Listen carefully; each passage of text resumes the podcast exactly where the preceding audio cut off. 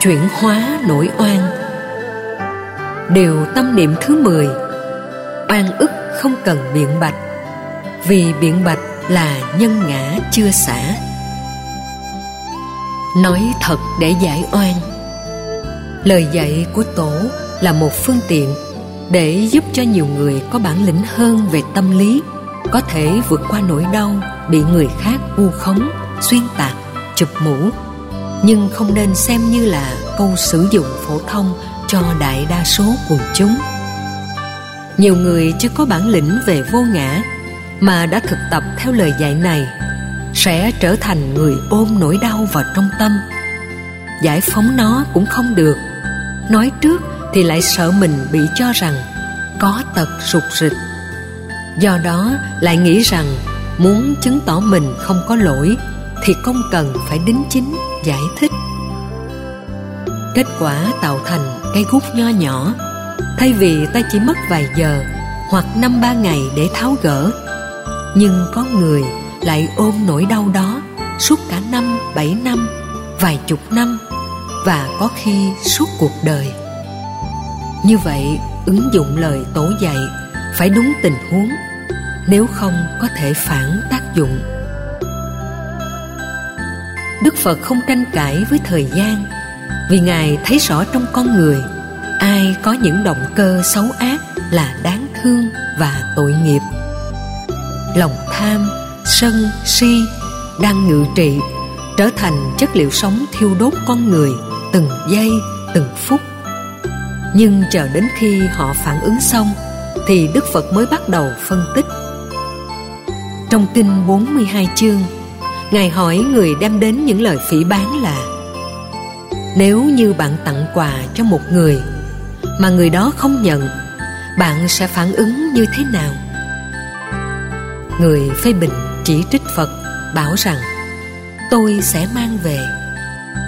Đức Phật nói cũng như thế những quà tặng mà bạn mang đến tôi không có chỗ để chứa xin bạn vui lòng mang về đó là một cách để xác định bằng tuyên ngôn chân lý rằng, ngài không phải là tác giả của những điều mà người ta gán ghép. Trong kinh trung bộ, có hai thầy trò bà la môn, người thầy phê bình chỉ trích đức phật nặng lời. Ngược lại, người trò thì tán dương, nên hai thầy trò bất hòa nhau. Ngài a nan đang ở gần đó, nghe thấy về tường thuật lại với đức phật đức phật hỏi, người đó chửi như thế nào? A nan kể lại, ông ta nói, đừng đến ông gotama ông sa môn này có một tà thuật. Ai đến chỉ cần nghe ông nói chuyện khoảng 5 phút liền từ bỏ tôn giáo gốc của mình và trở thành một phật tử thuần thành. Đức phật cười và nói, ông này chê ta mà như đang tán dương ta ta cứ thử phân tích một người có năng lực thuyết phục người khác trong vòng 5 phút nói chuyện mà đã trở thành một Phật tử thuần thành. Phật tử thuần thành là gì? Phật tử là người đang đi trên đường tuệ giác thuần thành nghĩa là từ đấy về sau, không hề có niềm ham thích bất kỳ một lý tưởng tôn giáo nào khác người như thế quá tốt, không có gì xấu trong rất nhiều lời phê bình chỉ trích. Nếu ta để ý, thì sẽ thấy họ tán dương. Nghĩ rằng lời phê bình là lời tán dương, thì ta sẽ không bị phiền não. Chỉ cần thay đổi thái độ, thì trong những làng tên mũi đạn của người đối nghịch chống đối, chỉ trích, ta vẫn thản nhiên, thì họ sẽ thất bại. Mặc dù ta không muốn, nhưng họ đau lắm trên thực tế, nếu ta nắm tay lại đấm vào không gian, sẽ mất hứng liền, ngoại trừ những người đang tập võ. Nếu phía trước có bao cát hoặc vật gì dội ngược lại, thì ta sẽ có cảm hứng và đánh nhiều hơn. Khi gặp nghịch cảnh oan trái, xuyên tạc, mà ta chỉ tuyên ngôn chân lý, tháo gỡ cái khúc nhằm giúp họ không còn nghi ngờ, ngộ nhận về mình nhưng họ vẫn tiếp tục, thì chính họ đã tự tạo ra quả xấu. Trách nhiệm tuyên ngôn chân lý của ta đã kết thúc, lỗi đó không nằm ở ta nữa.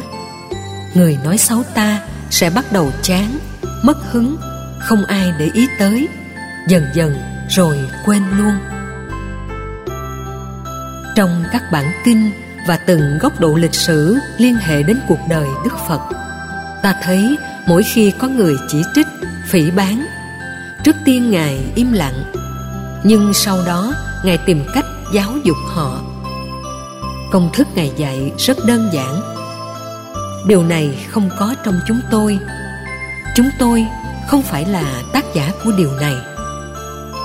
Đại từ chỉ thị điều này có thể được ám chỉ cho bất kỳ một vấn nạn gì gán cho ta trên thực tế không phải ta chỉ bị hiểu lầm bị chụp mũ.